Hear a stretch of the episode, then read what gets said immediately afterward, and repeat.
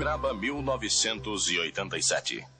Num bairro afastado do centro da cidade, uma extensa fila se forma desde os primeiros minutos de sábado. E esta fila deve continuar até o final da tarde. Todos ali aguardam apenas um momento de ver Chico Xavier e buscam sempre um alento, seja físico, material ou espiritual. Paralelamente à fila, sempre constituída de pessoas pobres e humildes que vêm dos mais variados lugares, as placas dos veículos que chegam de outras cidades também mostram a confiança que todo o Brasil deposita em Chico Xavier. A maioria em busca de uma mensagem psicografada de alguém que já partiu, mas muitos outros em busca de uma orientação para a vida. E a todos, Chico atende pacientemente, como um mensageiro de paz, amor e caridade. Januário, para nós, a caridade é o amor em ação. O amor espiritual, esse amor que nasce no íntimo da criatura, sem qualquer apelação para o campo físico. Esse amor, encontrando oportunidade, ele se faz ação. Essa ação é caridade. E violência, nós nos lembramos do, do verbo violar. Toda vez que entramos no regime de violação dos direitos de alguém, nós estamos praticando a violência. Para mim, para nós, a violência não é só o crime aberto nas vias públicas, é também qualquer atitude de nossa parte em que a nossa decisão venha a conspurcar os direitos de outra pessoa, de modo que nós praticamos violência todos os dias. Mineiro de Pedro Leopoldo, Francisco de Paula Cândido, ou Francisco Cândido Xavier, ou Chico Xavier, como é chamado por todos que o conhecem, nasceu a 2 de abril de 1910. Filho de um vendedor de bilhetes de loteria, João Cândido Xavier, que viajava muito pelos povoados em torno de sua cidade e Maria João de Deus era parte de uma família de nove irmãos. Aos cinco anos de idade, ao pé da cama, viu sua mãe entregar a amigos e parentes os filhos pouco antes de morrer. Ele próprio, Chico Xavier, acompanhou sua madrinha, pouco menos pobre que sua mãe, que faleceu no dia 29 de setembro de 1915. No enterro, todos choravam, e ele também, mas apenas o choro de uma separação passageira. Porque, conforme seu relato ao escritor Carlos Bacelli, tinha consciência de que sua mãe não estava morta. Daí em diante, passou a ter visões de sua mãe que lhe aparecia e dava conselhos de paciência. Tendo contado à sua madrinha o fato, recebeu várias punições, inclusive recebendo ferimentos com um garfo na barriga e sendo obrigada a carregar na cabeça uma pedra de 15 quilos em procissão. Mas estes aparecimentos serviram para iniciá-lo na doutrina espírita, na qual continuou até os 17 anos, quando se aprofundou mais nos estudos a respeito do assunto. Na escola, no entanto, só alcançou o quarto primário e, mesmo assim, recebeu um primeiro lugar em sua promoção porque, segundo ele mesmo diz, teve inspiração de espíritos para redigir uma composição na prova final. Apesar disto, hoje Chico Xavier tem mais de 20 milhões de livros vendidos em todo o mundo. Psicografando espíritos diversos, desde os 21 anos de idade, quando recebeu Parnaso de Além Túmulo, sua primeira obra, com 56 poesias, assinadas por famosos nomes da literatura brasileira, entre os quais Augusto dos Anjos, Castro Alves, Olavo Bilac, Casimiro de Abreu e Arthur de Azevedo, hoje seus trabalhos se constituem best-sellers, com textos em inglês, alemão, esperanto, sânscrito, braille e português. Apesar de altamente lucrativas, estas obras, Chico não aceita qualquer dinheiro por elas, e nem mesmo a sua autoria. Sempre cita o nome da entidade que as escreveu.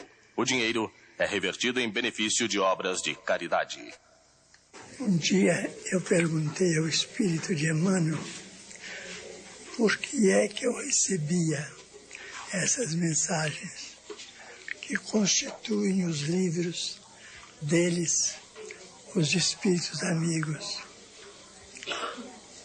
Como é que eu recebia e por que é que eu recebia?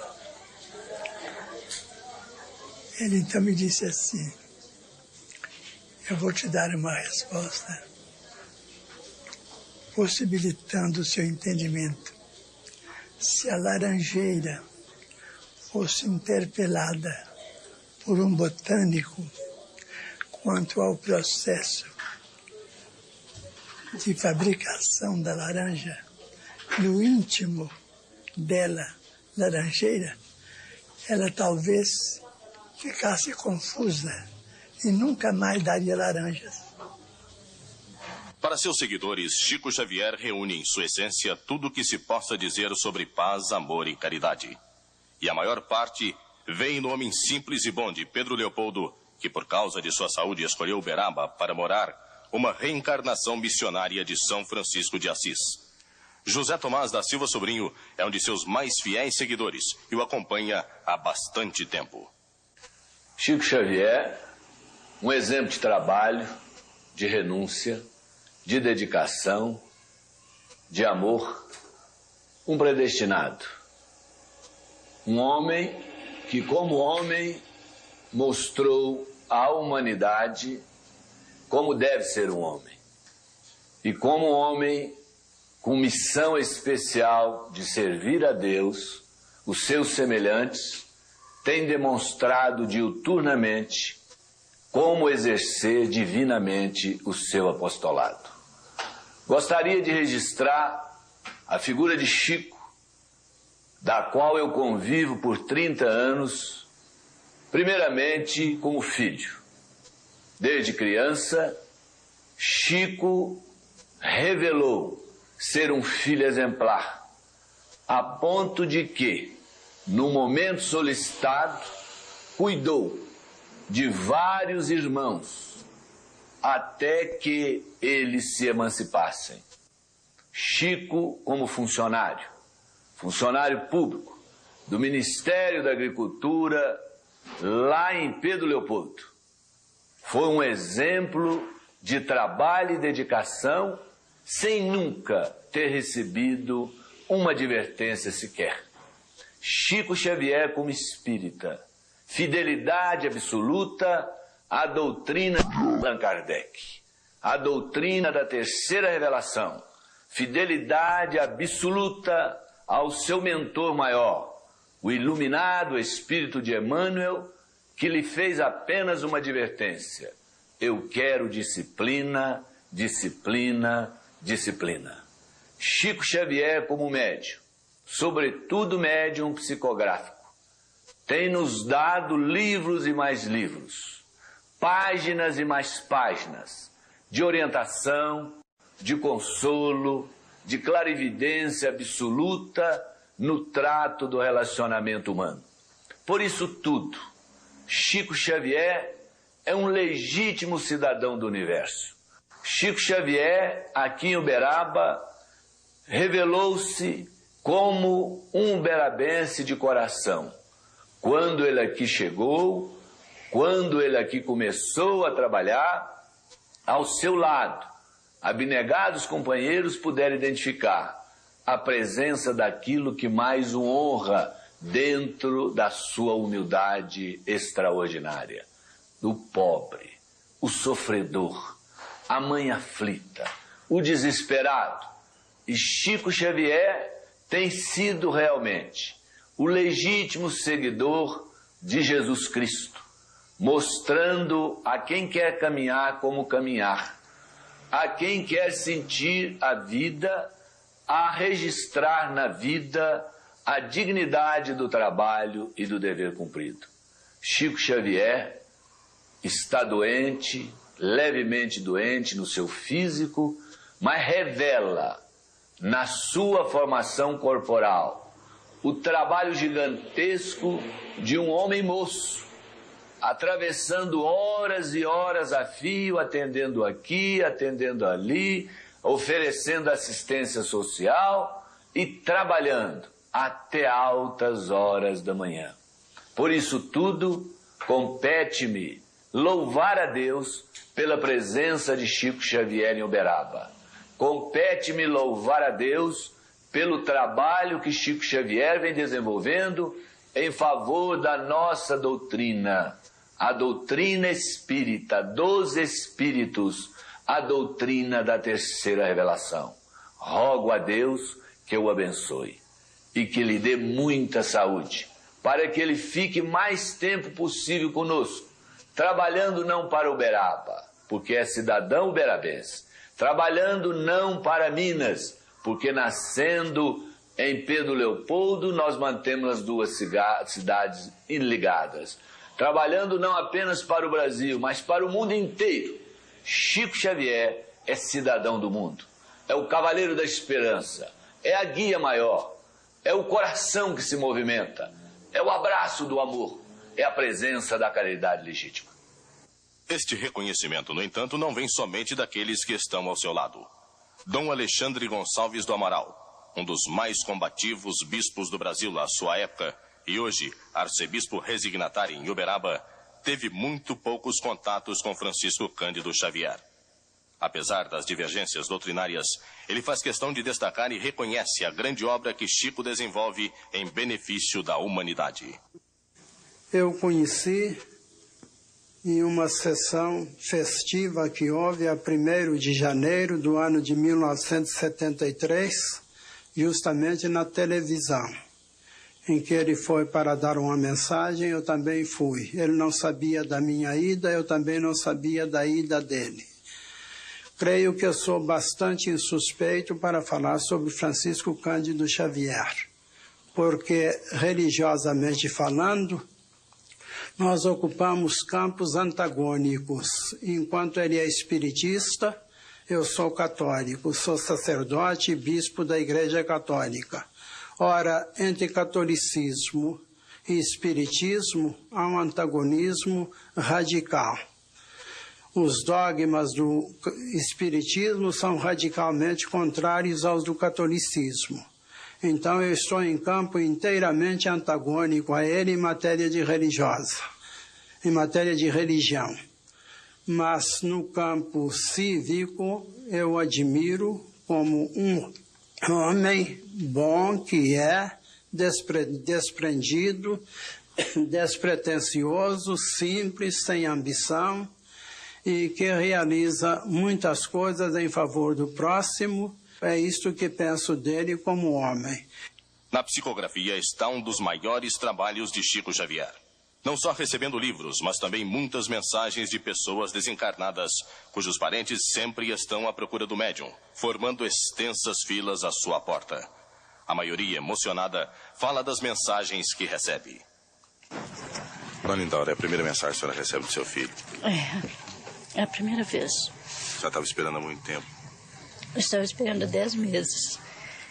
Mas não que eu estivesse esperando dez meses, porque se eu tivesse vindo ao Chico antes desses dez meses, ele teria me atendido e eu teria recebido essa mensagem.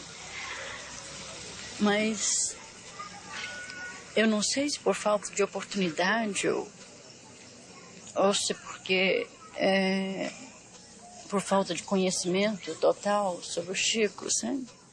Que hoje para mim é uma pessoa maravilhosa. Que foi que seu filho morreu?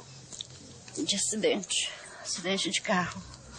E depois a senhora receber essa primeira mensagem, o que, que a senhora achou desse trabalho de psicografia? Eu achei maravilhoso, perfeito, como se estivesse sendo meu próprio filho a me dizer tudo isso.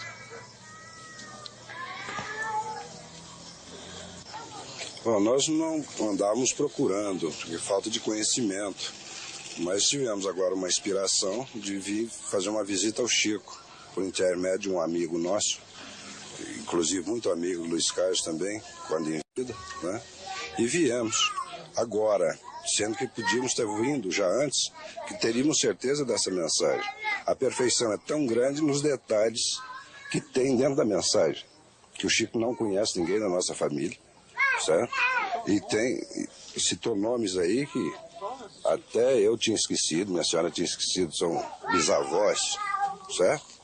Bisavós, no caso meu ou dela. Né? E justamente as pessoas que estão acompanhando. Isso aí não tem nem explicação, certo? É uma coisa tão perfeita que a própria assinatura do papel se parece com a, com a assinatura do meu filho, com a letra do meu filho.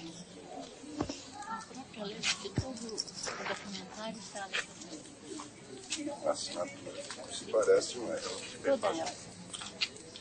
Toda ela. Por favor, da assinatura. Assinatura e toda a letra. Posso trazer, posso testemunhar com os escritos dele que estão em minha frente. Todos guardados. Assinaturas parece. Parece. Perfeitamente. Não, a assinatura e a letra total. Toda a letra está aqui. Pode conferir com os que estão lá em casa. Aí eu procurei no Amo Chico, porque na hora de um desespero de ter perdido um filho, ele trabalhava na Aeroóleo, na Petrobras, do Rio de, em Natal, Rio Grande do Norte. Ele sofreu um acidente de helicóptero. E nesse acidente morreram os quatro, que o helicóptero explodiu no ar. E eu, naquele desespero total, eu vim procurar o Chico. Foi aonde eu encontrei um consolo, uma palavra amiga. E foi aonde eu me encontrei assim, mais. Não, uma calma total a gente não tem, mas já tem um pouquinho mais de alívio, sei lá, tudo foi melhor para mim. Eu, em março de 1979, perdi um filho, Roberto, que era o meu filho mais velho, e viemos ao encontro do nosso querido Chico através da nossa amiga Nair Belo. Eu e meu marido aqui estivemos, recebendo dele palavras de muito conforto, de muito afeto, muito carinho. Isso realmente nos aliviou um pouquinho, é como se fosse um remédio divino que chegou até nós. E assim foram passando o tempo e eu voltei aqui mais algumas vezes e no mês de agosto do mesmo ano, no Dia dos Pais, eu recebi a primeira mensagem. Meu marido não estava comigo. E levei essa mensagem ao meu marido. Ele ficou super feliz, porque, em primeiro lugar, essa mensagem veio como um presente ele, para o meu marido. Porque Roberto era muito ligado ao Davi, meu esposo. Mas ele tinha uma admiração enorme pelo pai. Então isso demonstrava que ele até parece que esperou o dia certo para poder brindar, mandar um lindo presente para o pai. Davi, muito comovido e vendo que nessa mensagem ele mandava realmente as explicações como foi o transporte para o plano espiritual, o que levou, qual foi a causa do desencarne dele, escrevendo nessa mensagem o nome de todos os irmãos, o nome do médico que operou, porque ele faleceu após, de um, após ser operado da, do desvio de septo.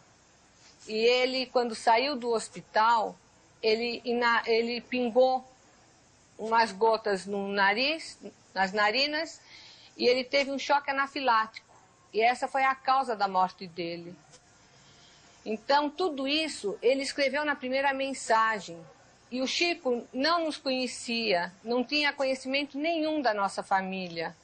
Mandou, inclusive, ele mandou dizer que ele foi recebido por minha mãe, Raquel, lá no plano espiritual. Isso tudo nos comoveu muito, porque ele explicou exatamente como foi a hora em que ele pingou o remédio, tudo como aconteceu. E isso deu para a gente, assim, um certo conforto em saber que realmente a vida continua, a vida não para aí.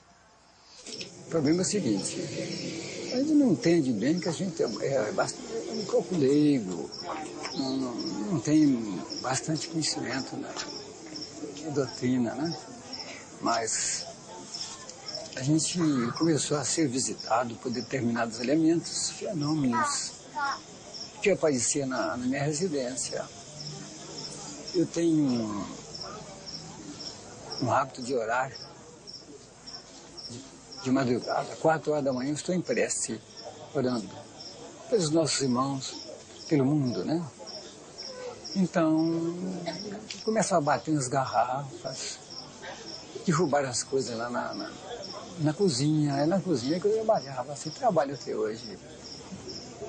Então, foi que me obrigou mais a aproximar mais da doutrina, procurar desenvolver mediunidade, que hoje eu sou um médium, um fraco médium de incorporação, e mais outras coisas que a gente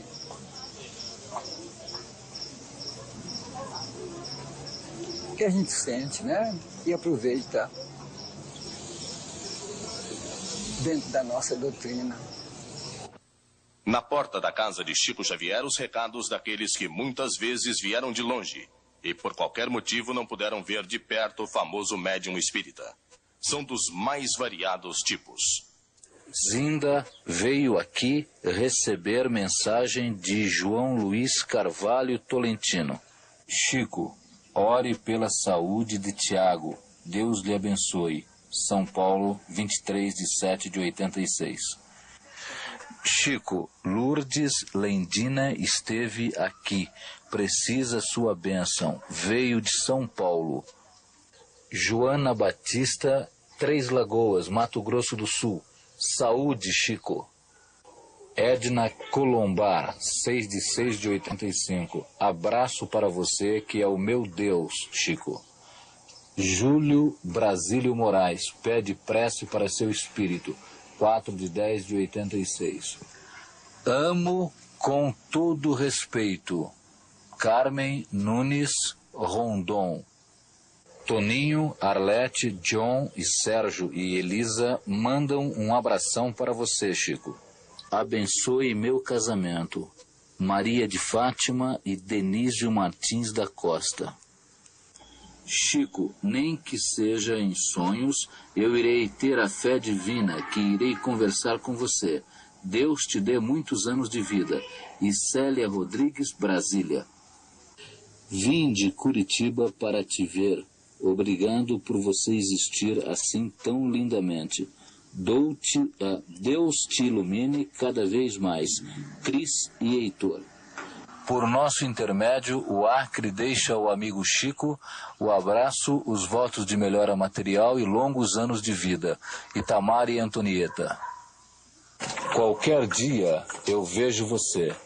Se você não existisse, eu inventaria você. Milva. Em Pedro Leopoldo, muita gente se ressente da falta de Chico Xavier. Na população daquela pequena cidade mineira, os vestígios da amizade de seu povo, traduzidos pelo respeito que todos têm para com seus parentes, as irmãs Cidália e Lucila. Cidália se dispôs a falar conosco alguma coisa sobre Chico Xavier. Ele, como irmão, é um pai, é um amigo constante. Em todos os momentos da nossa vida, Chico tem sido, para mim, como um Deus, graças a Deus e para, para todos. todos. Eu tenho experiência dele. Francisco Xavier, uma ocasião eu estava, até era o meu irmão, que estava com uma criança doente. Então, ele veio aqui para que eu conversasse com Chico, porque Chico podia dar um remédio para um filho dele que estava doentado. Então eu fui lá e pedi o Chico, no mesmo instante ele voltou dentro do seu quarto e trouxe a receita e deu, o, o meu irmão deu a receita, deu o remédio que ele receitou para o filho e, e o filho continuou são, foi curado e viveu uma vida satisfeita, do qual ainda é vivo esse rapaz. Sobre esse fato, Sobre esse fato, em minhas andanças na vila, que eu e meu marido gostávamos sempre de levar alguma coisa a quem necessitasse. Encontrei-me com uma senhora com uma marca muito grande no, no braço. Então, ela, quando soube que eu era irmã do Chico, ela falou assim: Olha, o seu irmão me curou. Esta ferida aqui, e me mostrou a cicatriz. Ele passou a saliva e curou. Ela tem a mancha escura até hoje. Essa é a experiência que tem. É. Então, de modo que Chico, para mim, ele é tudo, ele é, ele é fora de série. Chico é bom, é amigo. Que, que ele mudou de Pedro Leopoldo e definitivamente passou? Ah, por causa da saúde dele, né? O clima de Uberaba é mais saudável. Mais saudável. Ele, Mas ele ama Pedro Leopoldo, eu ele sei. ama Pedro Leopoldo, mas aqui ele não tinha tempo, porque É. muita gente procurava. Ele era de conversar muito, a senhora dar conselho. Conversava, nós sempre conversamos, nós sempre fomos muito amigos, graças a Deus. Um bom conselheiro. A É, e amigo, amigo de todas as horas. Eu, eu chegava da fábrica e eu contava caso. Contava muito caso, ele me contava caso, a gente ria bastante. Era uma vida feliz quando ele estava aqui. Eu tinha muita alegria. Aliás, nós todos, quando a- com a saída dele, sentimos muito. Sentimos muita falta. Mas sabendo que era para o melhor, né? Para melhor para ele. Eu agradeço a oportunidade que vocês me deram. Agradeço por tudo. Ao Chico eu desejo de coração. Como? Se a senhora tivesse que mandar uma mensagem para o Chico, a senhora mandaria de improviso agora? Não, mandaria, só Recadinho. falando com ele que eu amo muito. Já disse. Lucila concordou em falar, desde que sua imagem não fosse mostrada. Ela relembra a sua infância ao lado do irmão. Bom, dona Cila, é, quando foi que Chico Xavier teve a primeira manifestação de, que, de mediunidade? Quando ele se descobriu uma pessoa é, anormal? Aos quatro anos. Aos quatro anos de idade, como foi? Ele viu a mãe dele, a tinha, Maria João de Deus, que foi a primeira esposa do meu pai. É, é, ela já tinha morrido, ele viu o espírito dela. Viu o espírito dela. E como foi isso? Eu não me lembro porque meu pai não era, não era casado nes- nessa época. Eu escuto ele contar que a, que a mãe dele apareceu para ele e disse para ele que ia aparecer um anjo bom na família, que ele não ficasse triste, que ia aparecer uma pessoa para casar com meu pai, com o pai dele, né? E que ia tomar conta dele. Agora, ah, claro, a senhora não tinha nascido na época, a senhora Porque sabe... meu pai não era casado na época. Eu sei disso porque ele conta. Dizer, a senhora- as coisas que a senhora vai saber dessa época, provavelmente que ouviu falar, porque a senhora não era É, nascida. justamente. Mas a senhora sabe qual foi a reação que ele teve quando viu a mãe dele? Ele recebeu a coisa como uma, uma- uma- um acontecimento normal, porque isso não é normal, é claro. Ou ele, o que, qual foi a reação dele, se a senhora sabe, quando ele percebeu que ele estava vendo a mãe dele em espectro? Isso eu não sei, não tenho certeza. Mas tenho a impressão que ele achou estranho Deve ter ficado com ele medo. ter, é, de ter visto a mãe dele. Se a mãe dele já tinha partido e ele viu a mãe dele. E depois das outras vezes, ele já encarou isso com Com naturalidade. naturalidade, isso mesmo. E ele percebeu que ele tinha essa. eh, Hoje ele exerce uma função muito importante, no- todos nós sabemos.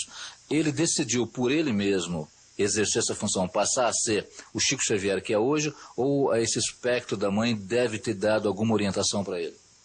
Não creio que não. Eu acho que as circunstâncias da vida ensinou a gente a viver desta maneira como o Chico vive hoje. Ele deve ter ido então naturalmente, Natura- né? Foi naturalmente. E quem que é Emmanuel para Chico? É o espírito protetor dele. Ainda em Pedro Leopoldo, muita gente continua mantendo correspondência com Chico Xavier. Entre todos, Sr. Osvaldo, que conseguiu a aposentadoria de Chico e que é seu grande amigo há muito tempo. Ah, a fotografia que o senhor, a fotografia que o senhor tem dele é, acompanhando o enterro. O que, que é? Explica essa fotografia para nós, por favor. Foi em 1945, no enterro da minha tia-avó, que o Chico desceu de uma condução própria da Fazenda Modelo, chamava Charretão, e acompanhou parte do enterro, onde um amigo nosso eh, tirou uma fotografia aparecendo o Chico. Eu guardo com muito carinho essa fotografia. É, quanto a, a, essa gravação, o que, que é essa gravação que o senhor tem? Essa gravação foi feita em 1967, na casa do André, irmão do Chico, quando ele morava aqui em Pedro Leopoldo. A pedido do Chico, eu, eu mostrei é, parte das minhas músicas e poesias gravadas. É, e o Chico, numa delicadeza toda especial, fez um agradecimento. E eu tomei aquele agradecimento como um, um documento importantíssimo, porque foi inclusive gravado pelo Alberto, um amigo nosso da época e eu guardo essa gravação com muito carinho.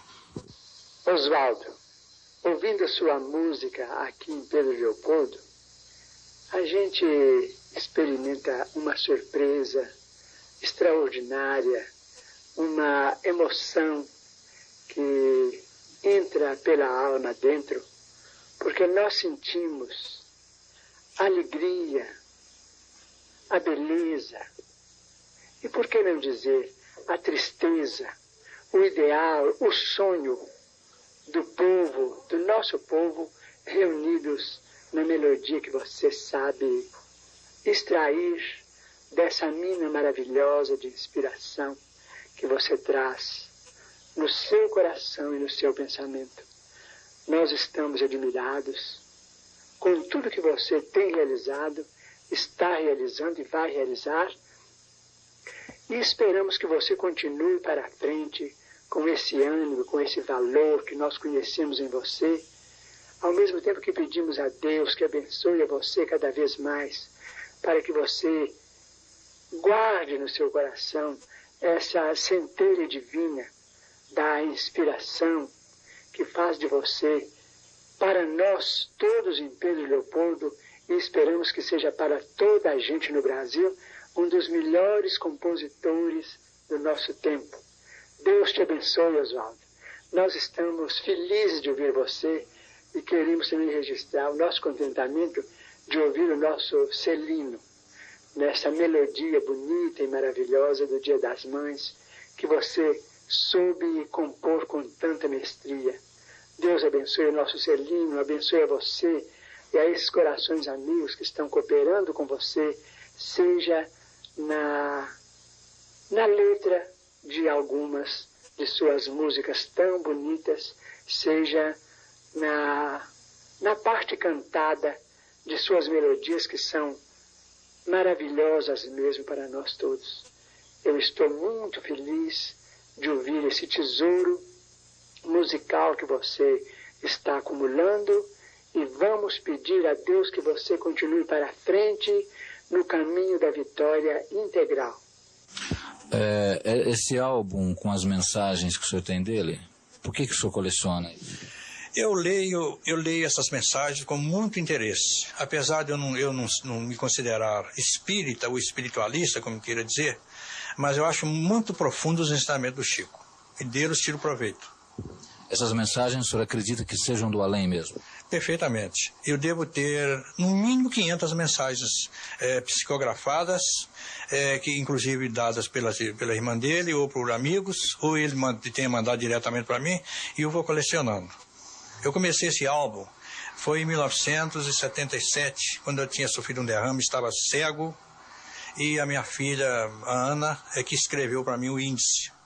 Eu, eu, eu, mais ou menos, eu fiz um, um trabalho de de, para ela, ditando o que ela deveria fazer por, por ordem alfabética. Então deve ter no mínimo 500 mensagens de Chico, de diversas épocas.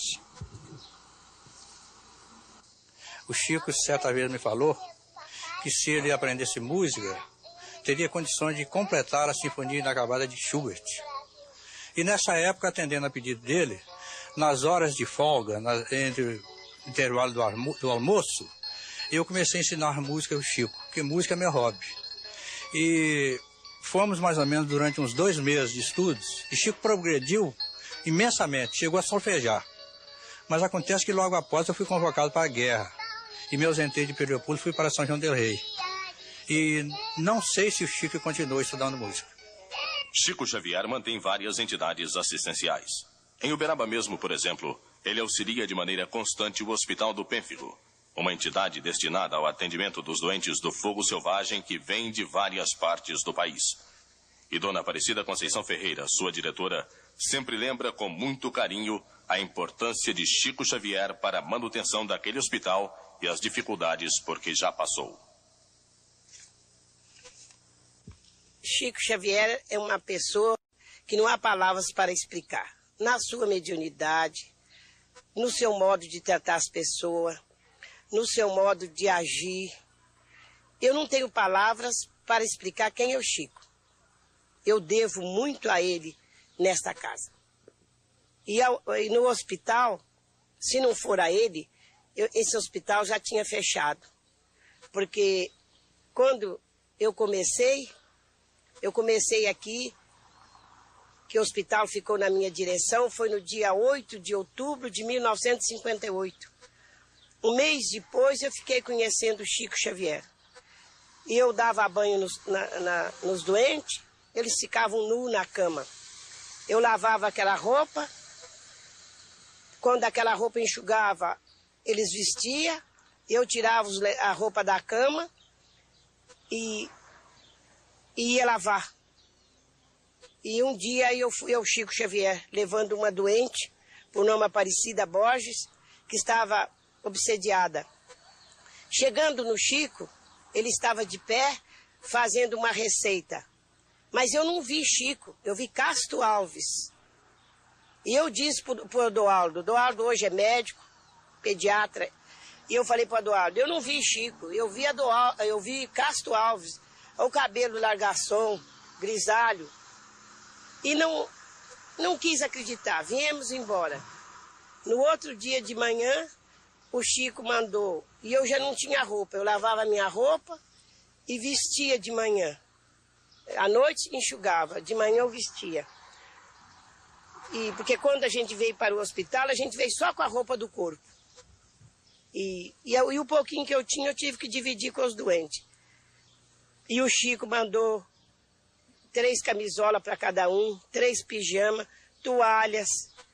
Eu estava andando descalço, ele mandou chinelo, ele mandou sapato. Eu fiquei encabulada porque eu tenho o pé grande, eu caço 40. Como é que ele descobriu o meu tamanho do meu sapato, do meu chinelo? Então aquilo me trouxe uma confusão na cabeça. E vestido feito para mim no meu tamanho, pano para fazer vestido. E eu fiquei muito confusa com aquilo. Então, desde a hora que eu conheci Chico Xavier, a minha casa nunca teve miséria. Sempre eu tive para dar os meus doentes. Depois, mais tarde, fui presa no, lá no viaduto do chá. Tive oito dias de presa e vim embora, muito apaixonada. Queria ter força, mas o eu da gente é muito egoísta. E vim fui falar com o Chico. O Chico disse: Você já veio várias vezes para fazer essa obra. E agora que você vai, vai caminhando bem e você vai deixando deixar essa obra, você vai sair porque te chamaram de ladrona. Eu falei: É, Chico. A gente faz, faz. O nome que recebe é ladrona. Então ele disse para mim: Olha, se você sair e não fazer nada, o povo vai dizer, ela roubou tanto que nem agora ela consegue ter nem roupa para vestir. E se você, com a energia que você tem, com a coragem que você tem, se você fizer alguma coisa na vida e falar ah lá, que tudo veio do hospital do pé, foi ela que tirou. Então eu fiquei indecisa. Como que eu faço? Aí eu resolvi, bom, então eu sou ladrão de qualquer jeito, então vou continuar roubando. Então, de 64 para cá, eu continuei roubando, estou roubando e vivo aqui, até morrer. A mamãe é meu amor, com ela fazem tudo, tudo, tudo, tudo bem. Escova que sobe e desce, sobe e desce sem parar. Cuida bem dos meus dentes, ao sem eles vão ficar,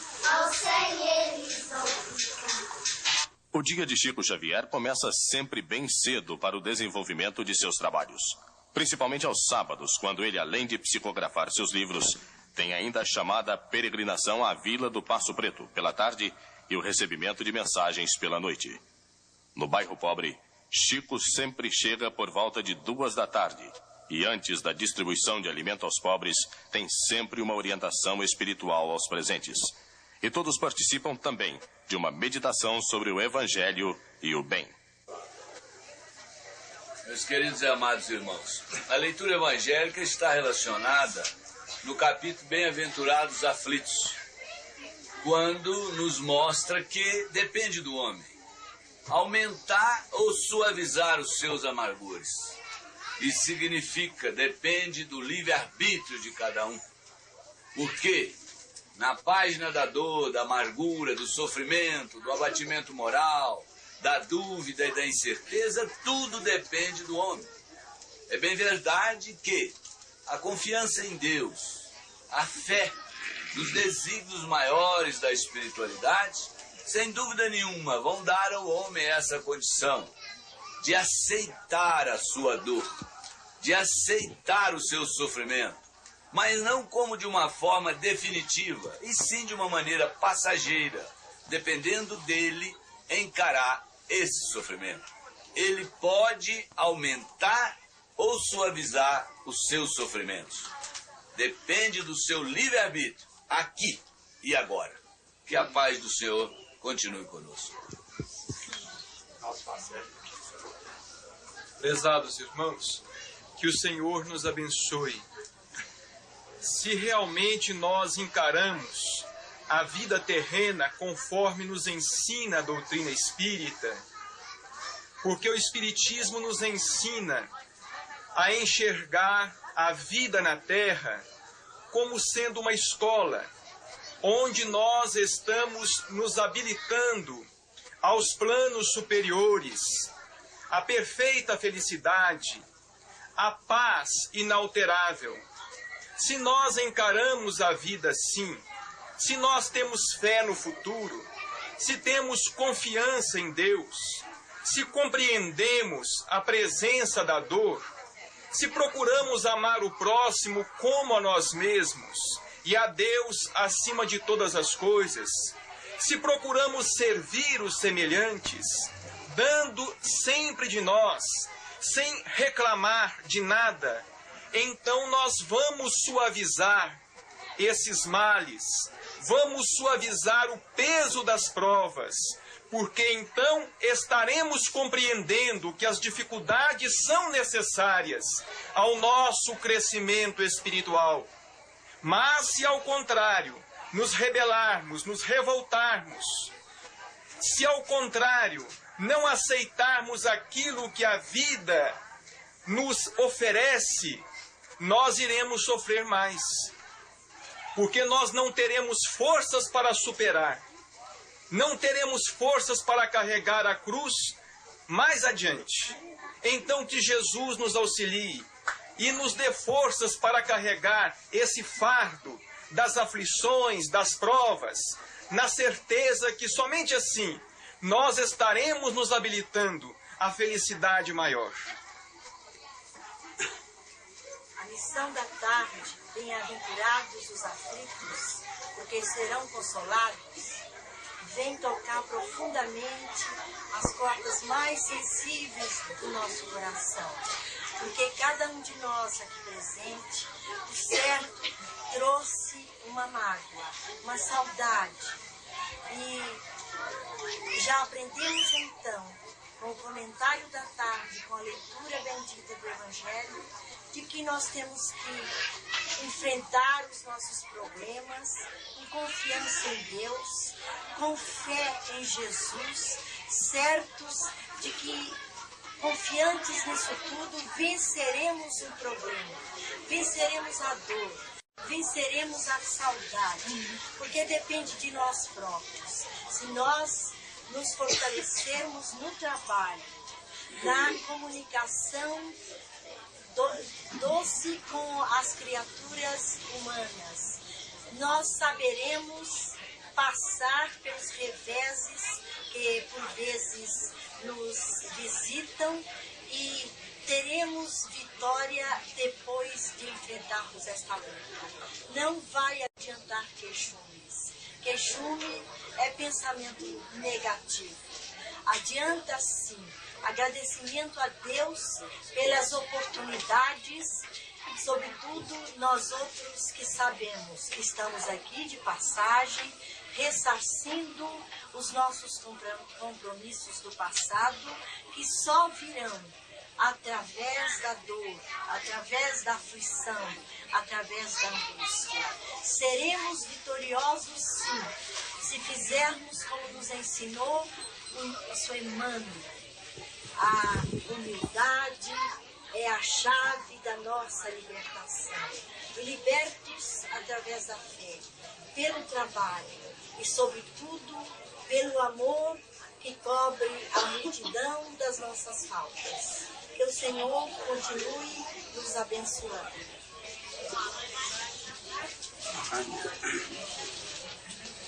Nossos agradecimentos a Jesus, aos nossos amigos espirituais que nos auxiliaram para que a gente pudesse encontrar aqui na tarde de hoje. O Evangelho tão bem-aventurados os aflitos, o item, se eu não me engano, item 13, né?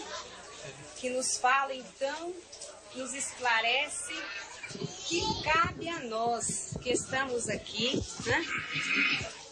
Nessa humanidade presente, suavizar ou dificultar mais as nossas vidas.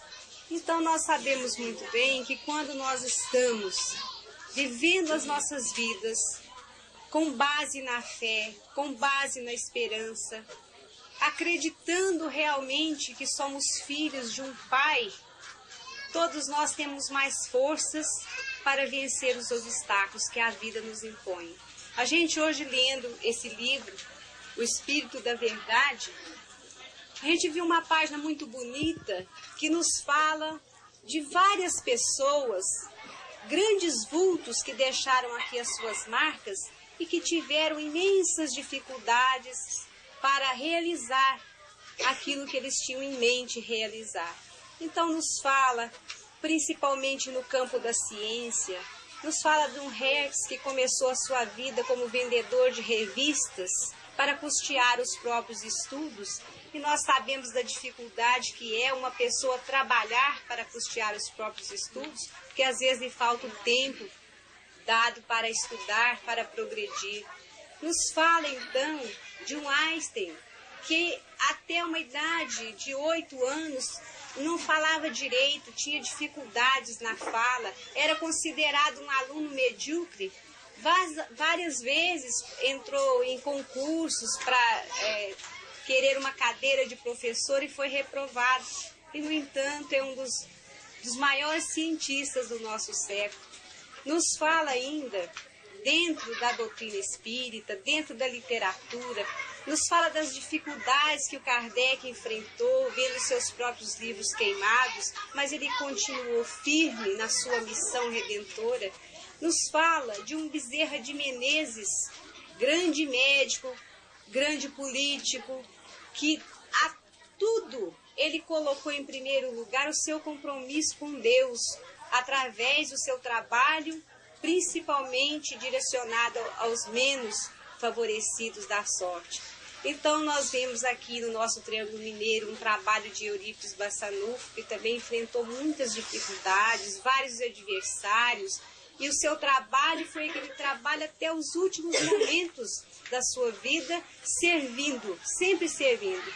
Então, nós observamos, meus irmãos, que a pessoa quando ele está assentado na fé, confiante, sabendo que a todos os momentos nós estamos amparados pela divindade maior que é Deus, que nenhum de nós que aqui está, pior que sejam os nossos problemas, nós não estamos abandonados, nós não fomos rejeitados. Tivemos uma oportunidade da encarnação, de uma reencarnação, nós devemos então agradecer a Deus e fazer o melhor e aproveitar dessa estadia aqui na Terra da melhor forma possível para que a gente possa progredir no sentido espiritual. E que a paz então de Jesus permaneça conosco hoje e sempre. Há um pensamento de um dos nossos benfeitores espirituais que diz assim: que quando a pedra se viu transformada em obra-prima, agradeceu a Deus e pediu a Deus que abençoasse o buril que a havia lapidado. Então é isto que acontece conosco, prezados companheiros. Se nós formos encarar as dificuldades, as provações que nos visitam, nós chegaremos à conclusão que, como o próprio Evangelho nos diz, é apenas um ponto no infinito. Quer dizer, é uma etapa da nossa vida, não é eterno. É um sofrimento que vem, se nós suportarmos com paciência, passará. Nós não sentiremos o peso total, nós não descambaremos para o desespero. Prezados companheiros, todos nós sabemos que o sofrimento é nosso, porque o nosso planeta ainda é de provas e expiações. E que todos nós recebemos a visita da dor como um pagamento de dívidas nossas contraídas no passado. Quantos de nós, nós que falamos e nós que ouvimos, cometemos verdadeiros desatinos no passado e Deus, na sua infinita misericórdia, permite que nós paguemos esses débitos em prestações. Quando a prestação maior chega, que é quando a dor nos sacode mais violentamente, então nós vamos imaginar que seja a prestação maior. E se nós a pagarmos com paciência, estaremos ficando livres dela. E para completar, prezados companheiros, o nosso pensamento, nós costumamos, nós todos, pensar que quando nós sofremos, o nosso sofrimento é muito maior do que todos os outros. Nós sofremos mais do que os outros. Nós não somos capazes de imaginar que os outros também estão sofrendo. A respeito, existe uma história bastante interessante de Emmanuel, através da mediunidade do nosso Chico, que conta que certa vez um homem estava muito sofrido. Ele estava se sentindo o maior sofredor do mundo. Estava aflito, desesperado. E um dia, para distrair a sua mente, ele ligou o rádio e ouviu uma voz que falava em esperança, que falava em coragem, que falava em Deus, que falava em fé. E ele se sentiu muito reconfortado com aquela voz. Tão reconfortado que quando ele ouviu o locutor dizendo assim: amanhã estaremos aqui neste mesmo horário, ele se sentiu tão bem que no outro dia ele tornou sintonizar o seu rádio para ouvir outra vez a voz daquele homem. E ele falou outra vez. E levou esperança, e levou paz, e levou amor, e levou tanta coisa bela que tudo que o homem falava, o sofredor pensava, é para mim. Até que o tempo foi passando e aquele homem, antes sofrido, agora era um homem que tinha fé, era um homem alegre, era um homem que havia conseguido suplantar a crise da dor. E ele então pensou: eu preciso conhecer esse homem. Eu preciso agradecer pessoalmente a este homem que me salvou da morte da alma. Então, que o Senhor Jesus nos abençoe. Que o Senhor Jesus, que é o parente mais importante que nós temos, abençoe-nos a todos nós e aumente as nossas energias.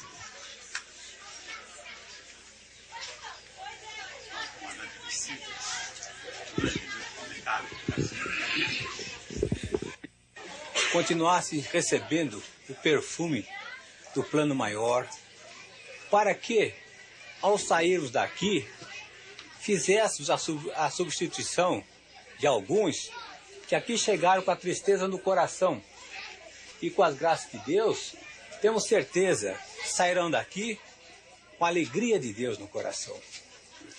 Torna-se realmente bastante fácil, bastante agradável falar sobre o tema de hoje. E quem são os aflitos? Os aflitos, meus irmãos, de um modo ou de outro, somos todos nós.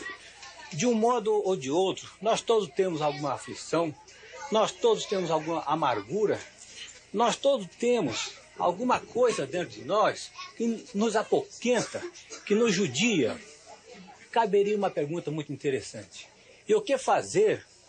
O que, que nós temos que tentar para tirarmos de, de dentro de nós esta alegria que muitas vezes nos judia muito? Muito simples, meus irmãos. Nós estamos com a solução nas mãos. É o Evangelho de Cristo. Nos nossos momentos de amargura e de tristeza, basta que recorramos ao Evangelho de Cristo, pois lá estão todas as respostas que nós necessitamos para que a nossa passagem neste planeta se dê de uma forma bastante agradável. Era isso. Que antes de nós reencarnarmos, nós na espiritualidade superior, o nosso ah, o corpo físico ao qual nós vamos nos servir na presente encarnação é estudado sobejamente por uma equipe de espíritos e nós então reencarnamos nas condições de vida a que todos nós temos direito de acordo com a posição evolutiva de cada um.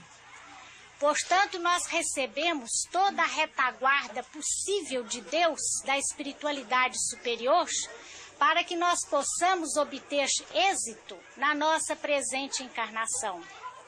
Nós então reencarnamos e recebemos o apoio dos nossos pais, o amor dos nossos pais, o afeto dos nossos amigos, o afeto dos nossos entes queridos, daquelas pessoas que nos sustentam afetivamente.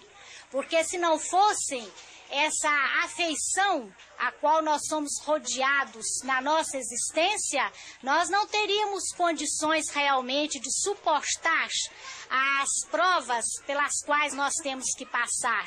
Provas estas que são produto das, da, da semente, da, colheita que nós estamos fazendo hoje, da semente que nós plantamos no ontem. Portanto, nós todos temos as nossas dívidas a ressarcir, mas nós reencarnamos também para evoluir, para adquirirmos experiências profundamente necessárias para a nossa evolução moral e espiritual.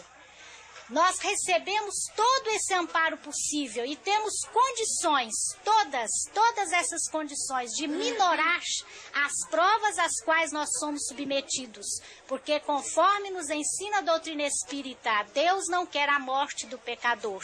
Assim como disse Jesus, misericórdia quero e não sacrifício. E é, portanto, através do exercício do bem, do trabalho intensivo em favor do próximo, é que nós vamos suavizar as nossas dores, porque nós só podemos suavizá-las na medida em que nós passamos a compreender as necessidades do nosso próximo. Que Jesus continue nos abençoando hoje e sempre. Com Jesus, através do seu Evangelho, a santa oportunidade de trabalharmos em favor dos nossos irmãos necessitados. Nós vamos encontrar os apóstolos dirigindo a Jesus, pedindo ao Mestre que aumentasse a fé deles, que desse, os amparasse, né, sustentasse aquele sentimento cristão. Então Jesus distribuiu os apóstolos, seus discípulos, de dois a dois, e os recomendou que eles fossem para o trabalho, que partissem para curar, para levar o evangelho a todas as criaturas.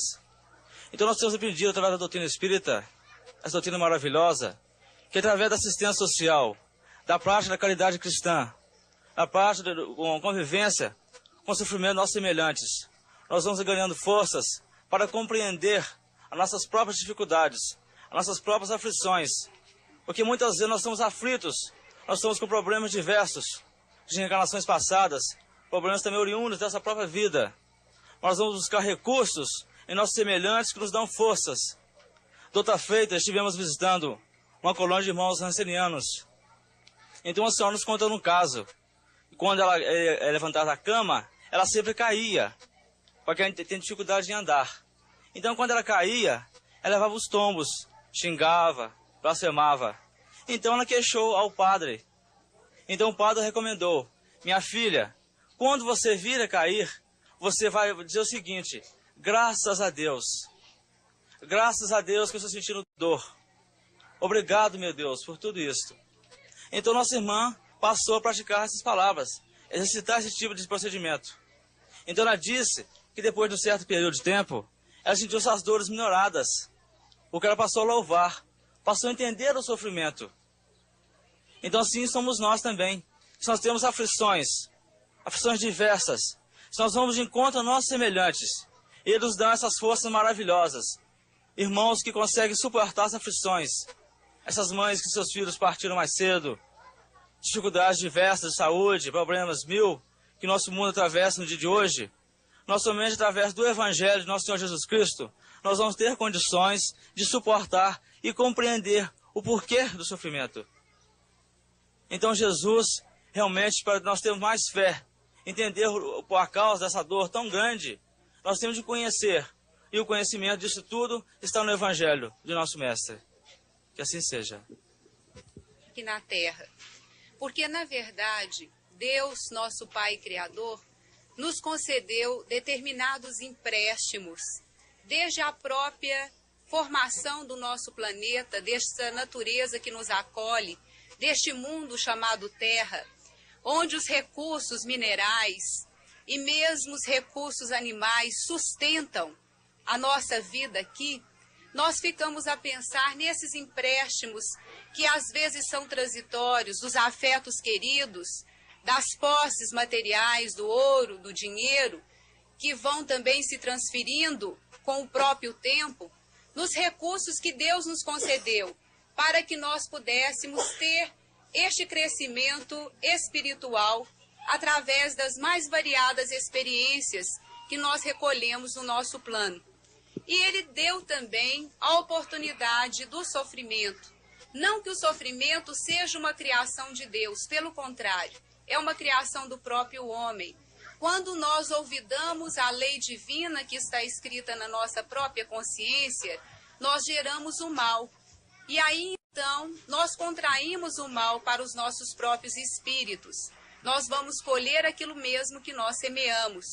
Daí a necessidade de passarmos por ter determinadas provas, determinadas aflições que vão funcionar para nós como instrumentos espirituais, permitindo assim o nosso aperfeiçoamento íntimo.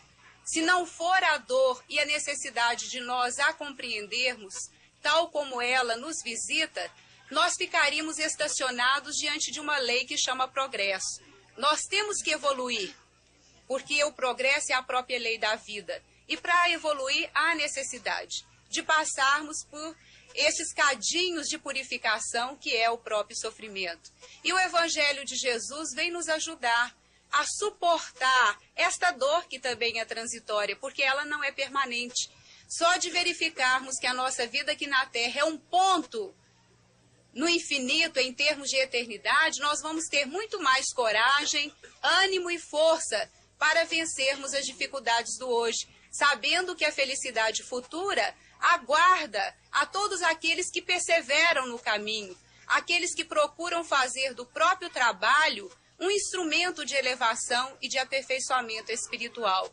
É o trabalho que será capaz de nos renovar e de falar mais alto, muito mais alto, do que as próprias aflições que hoje nós estivermos enfrentando. Apesar de que a aflição e a dor têm a sua voz própria e muitas das vezes ecoa dentro do nosso fórum íntimo, como a força poderosa de uma bomba, o trabalho também. Ele tem uma voz muito forte que advogará a nossa causa no futuro, garantindo a nossa paz e a nossa estabilidade emocional. E que essa mesma paz de Jesus possa permanecer conosco, agora e sempre. Ao passarmos para a segunda parte do nosso culto, nós agradecemos por mais esta oportunidade, rogando para que as tuas bênçãos e o teu amparo possa estar com todos aqueles que os nossos pensamentos estiveram presentes nesses momentos e que a tua paz permaneça conosco hoje, amanhã e sempre. A pessoa do presente continua o que foi, né? Ela continua o que foi uma oportunidade de melhorar e também com a possibilidade de piorar, porque nós dispomos de sete dias em cada semana, 24 horas em cada dia, em que estamos submissos às leis da vida física, mas estamos livres para fazer muito em nosso próprio benefício, agindo no bem dos outros, porque o bem verdadeiro é o bem dos outros. Nosso, do nosso próprio bem, a lei de Deus cuidará. Então, o bem é aquele bem que, você, que possamos fazer a outrem. Agora, o bem para nós não é propriamente o bem, será uma concessão da bondade divina em nosso favor, por intermédio daqueles amigos que nos rodeiam, sejam eles encarnados ou desencarnados. À noite, as sessões de psicografia.